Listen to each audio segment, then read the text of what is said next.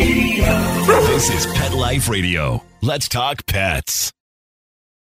Dr. Cat Gone to the Dogs is brought to you by Heroes for Healthy Pets. We're passionate about your pet's health and iHeartDogs.com.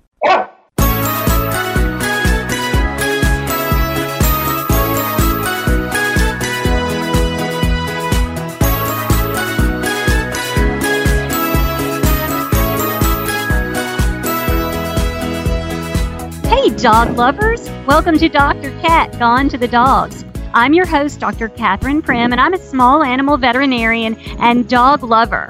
I like to use this show to educate my dog loving listeners about ways to make sure that their dogs are always happy and healthy.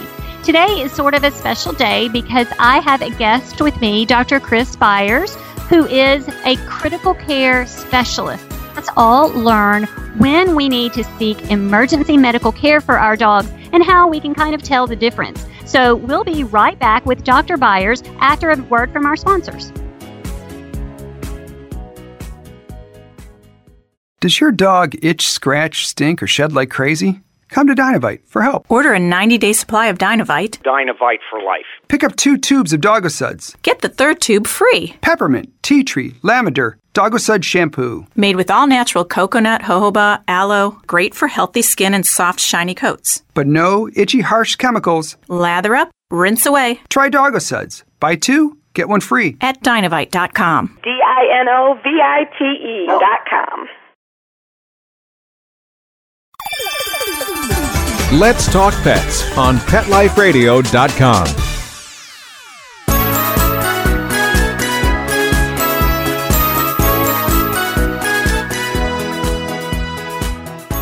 We're back on Dr. Cat, Gone to the Dogs on Pet Life Radio.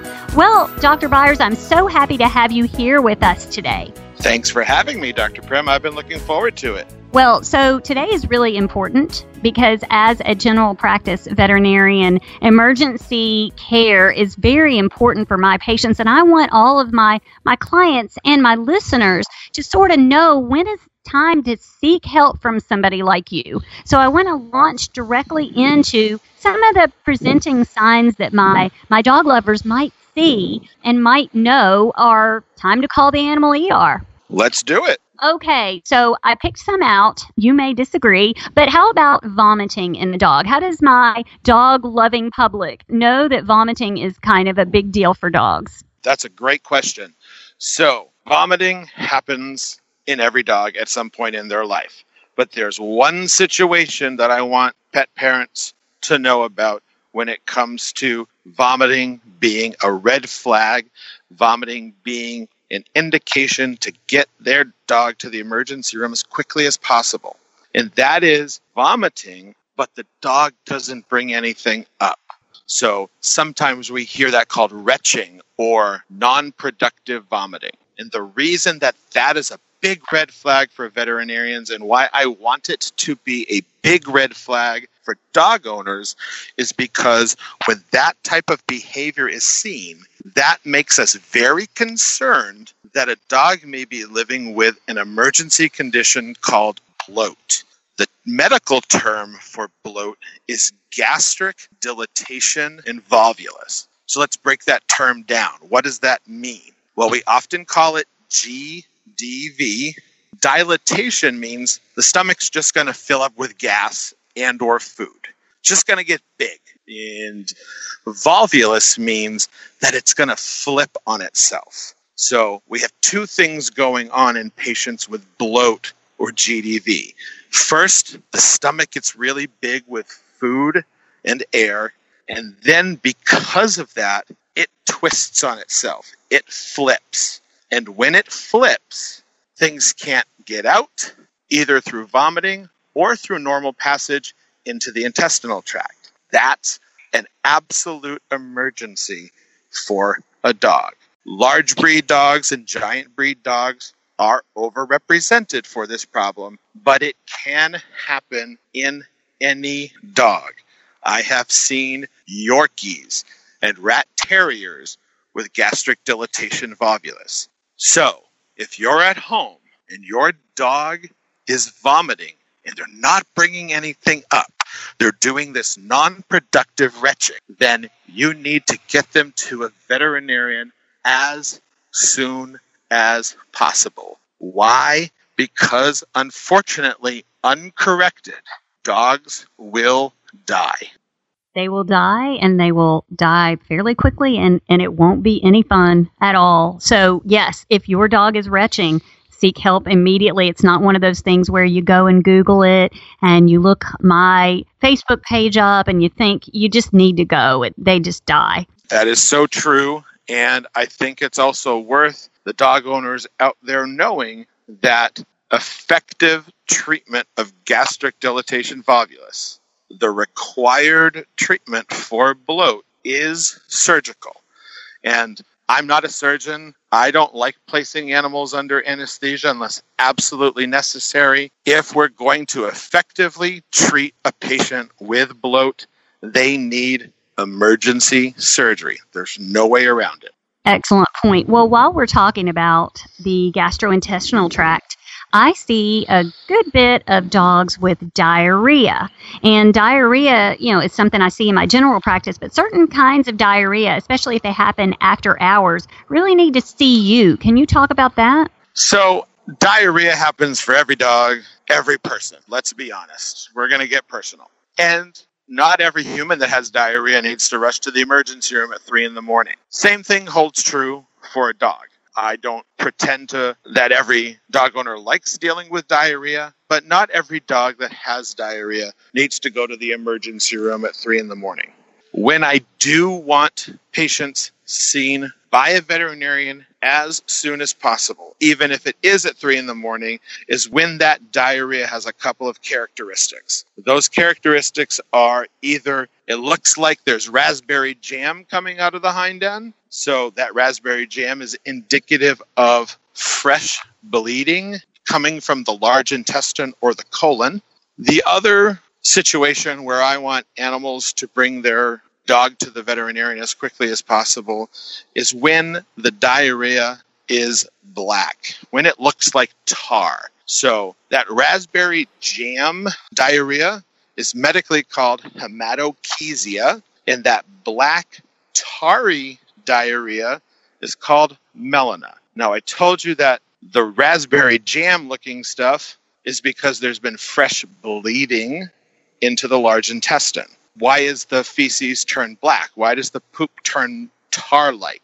Well, that's what digested blood looks like. And so, what that tells us, what that tells a veterinarian is there has been some bleeding higher up in the intestinal tract, either at the level of the stomach or the small intestine. And as that blood has passed through the intestinal tract, it's been digested and ultimately manifests as that black color in the feces. Anytime I have concerns about bleeding in the intestinal tract, either because of melena or that hematochezia, we need to see a veterinarian as quickly as possible. Absolutely, because I'm with you. Medical therapy needs to be instituted um, sooner rather than later. So, while we're talking about things that are coming out of the back end, I know that you mentioned that it is important that dog lovers be aware of other kinds of discharges, like vaginal discharge on their female dogs. Can you talk about what kind of concerns you about a vaginal discharge? Sure. So, in the United States, most female dogs are spayed. They've gone through a surgery called an ovariohysterectomy, so their uterus and their ovaries have been removed, so they're unable to whelp, they're unable to have puppies. But there are breeding bitches, they're sweet dogs, but they're the population that I don't want to see vaginal discharge. I don't want to see anything coming through the vulva. Why? If a f- intact female dog has discharge coming through the vulva, as a veterinarian, I'm concerned about a uterus infection called pyometra. Pyometra is the big fancy medical way of saying the uterus is full of pus, and it is often considered a surgical emergency. So it's very important for my dog loving listeners to know that vaginal discharge can be a surgical emergency and that their dog will die if they're not seen. So seek help. So we're going to get a quick word from our sponsors and come back with Dr. Byers right after this.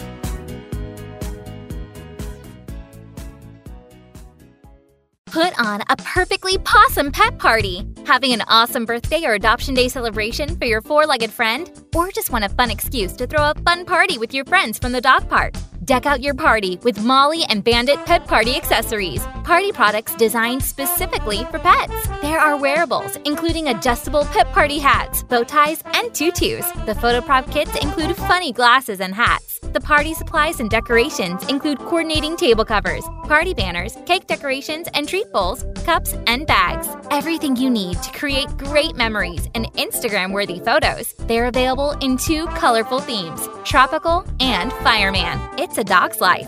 Celebrate it with Molly and Bandit Pet Party at mollyandbanditpetparty.com slash petlife. Let's talk pets Let's talk pets. on Pet Life Radio. Pet Life Radio. PetLifeRadio.com.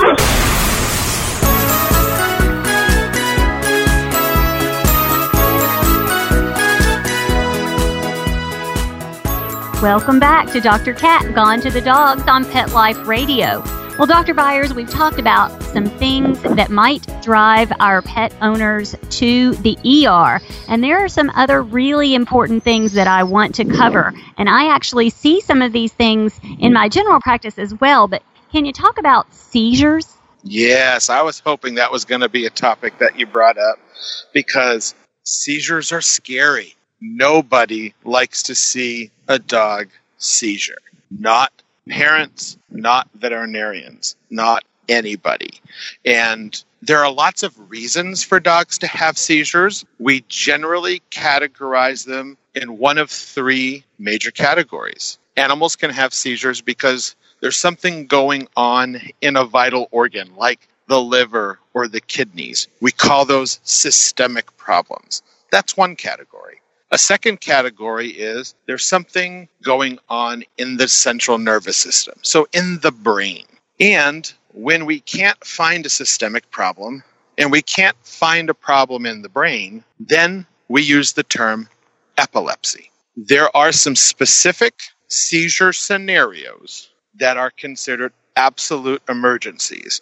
When any of these happen, owners need to get their dog to the closest emergency hospital as quickly and as safely as possible. So, what are those scenarios? One, if a dog has more than two seizures in a 24 hour period, that is considered an emergency. Technically, the term for having that type of seizure activity is called a cluster of seizures. And cluster seizures can be scary. Patients can deteriorate when they have cluster seizures, and so they should be seen by a veterinarian as quickly as possible. The second scenario that requires immediate intervention is any seizure that lasts more than five minutes but ultimately stops. When the body is having a seizure, there's a lot of muscle movement.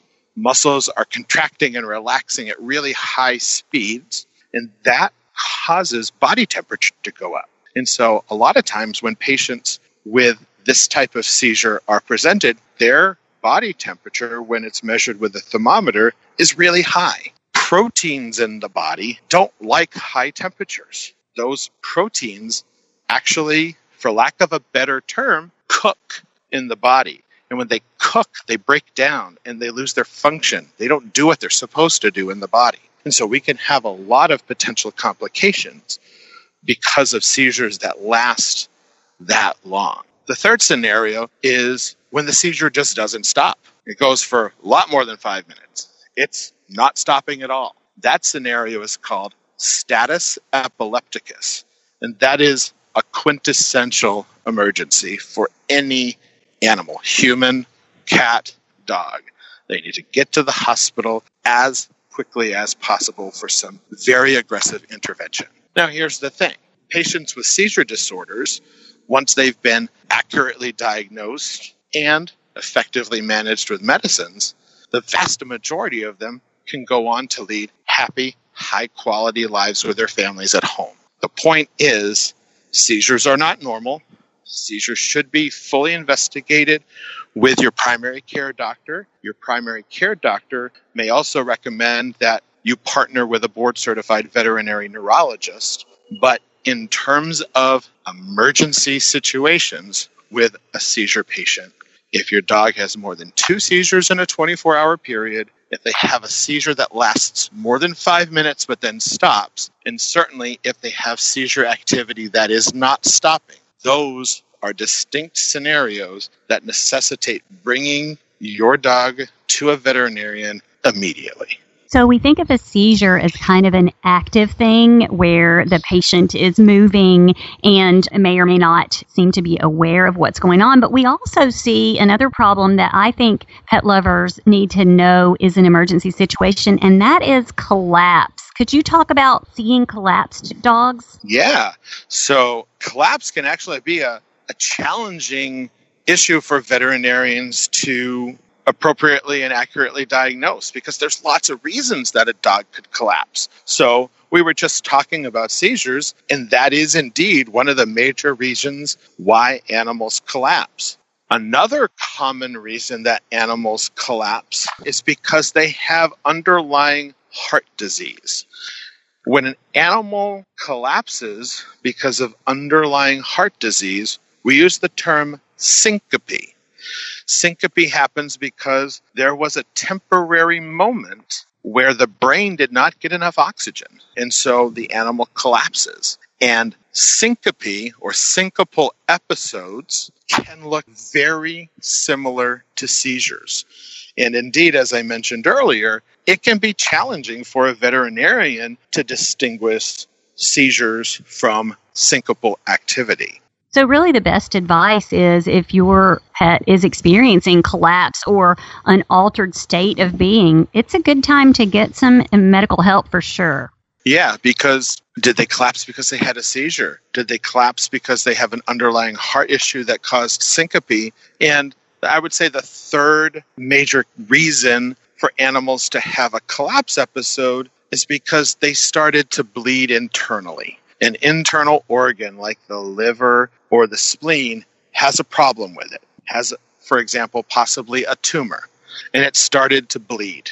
And when you bleed, as you bleed progressively, you become weaker. And when you're weaker, you will ultimately collapse. So if your dog collapses, you may not know the reason. Get that dog to an animal hospital as quickly as possible and work with the medical team attending to your pet so that we can figure out what caused that collapse and hopefully get your pet home to you to lead a very happy quality of life. Okay, so as an ER doctor, there are probably some things that every ER doctor, whether human or veterinary, sees, and those are things like traumatic events. Can you just sort of tell us some of the interesting things that you have seen that were trauma? Oh, sure. Dogs like to get into lots of stuff outside, don't they? So, thinking of some of the exciting things, and you know that sounds very weird to say to use the word exciting when I'm talking about animals being injured, but taking care of the sickest of the sick is why I went into veterinary medicine. So I like helping patients that have experienced trauma. So we could be talking about animals that have been hit by a motor vehicle, involved in a car accident. We could be talking about animals that have uh, fallen from a deck and they've fractured a leg, they've broken a limb. We could be talking about hunting accidents where animals have dogs have been accidentally shot with an arrow because they were in the wrong place at the wrong time. And if you live in a metropolitan region, you may also have dogs that are injured and are gunshot victims. So there are lots of reasons for animals to be traumatized. Doesn't always have to be non animal related. Sometimes dogs don't get along. And we have an acronym in veterinary medicine that we use called BDLD. And what that stands for is big dog, little dog. And what we mean by that is a big dog attacked a little dog and caused significant trauma. It's not very common that a little dog is going to attack a big dog and cause meaningful life threatening injuries, but unfortunately, the same can't be said for the other way around. And big little dogs, are plucky. They don't back down. no, they don't. That little dog syndrome uh, is definitely true. But with the strength of the jaw of a large dog, around the neck of a little dog, or around the chest cavity of a little dog, or the abdominal cavity of a little dog, we could really see some serious and truly life threatening injuries that necessitate immediate interventions. In my emergency room, we see a lot of big dog, little dog injuries, as well as injuries caused by wildlife, like coyotes. Well, so I would hope that all of my listeners would recognize those ER type things would be pretty obvious, I think. But we've been over some things that might not be as obvious, and I hope that all of my listeners have learned some things about what to watch for and when to call the animal ER. Do not forget that a relationship with your own veterinarian is the most important tool in keeping your dog happy and healthy. I want to thank Dr. Byers for taking the time out of his busy ER schedule talk with us today. Thank you so much, Dr. Byers. Thanks for having me. It's been a blast. And I also want to thank you all for listening to Dr. Cat Gone to the Dogs. And of course, my producer, Mark Winter, who is always amazing. And I want all of you dog lovers to go out and raise the rough. Let's Talk Pets every week on demand, only on PetLifeRadio.com.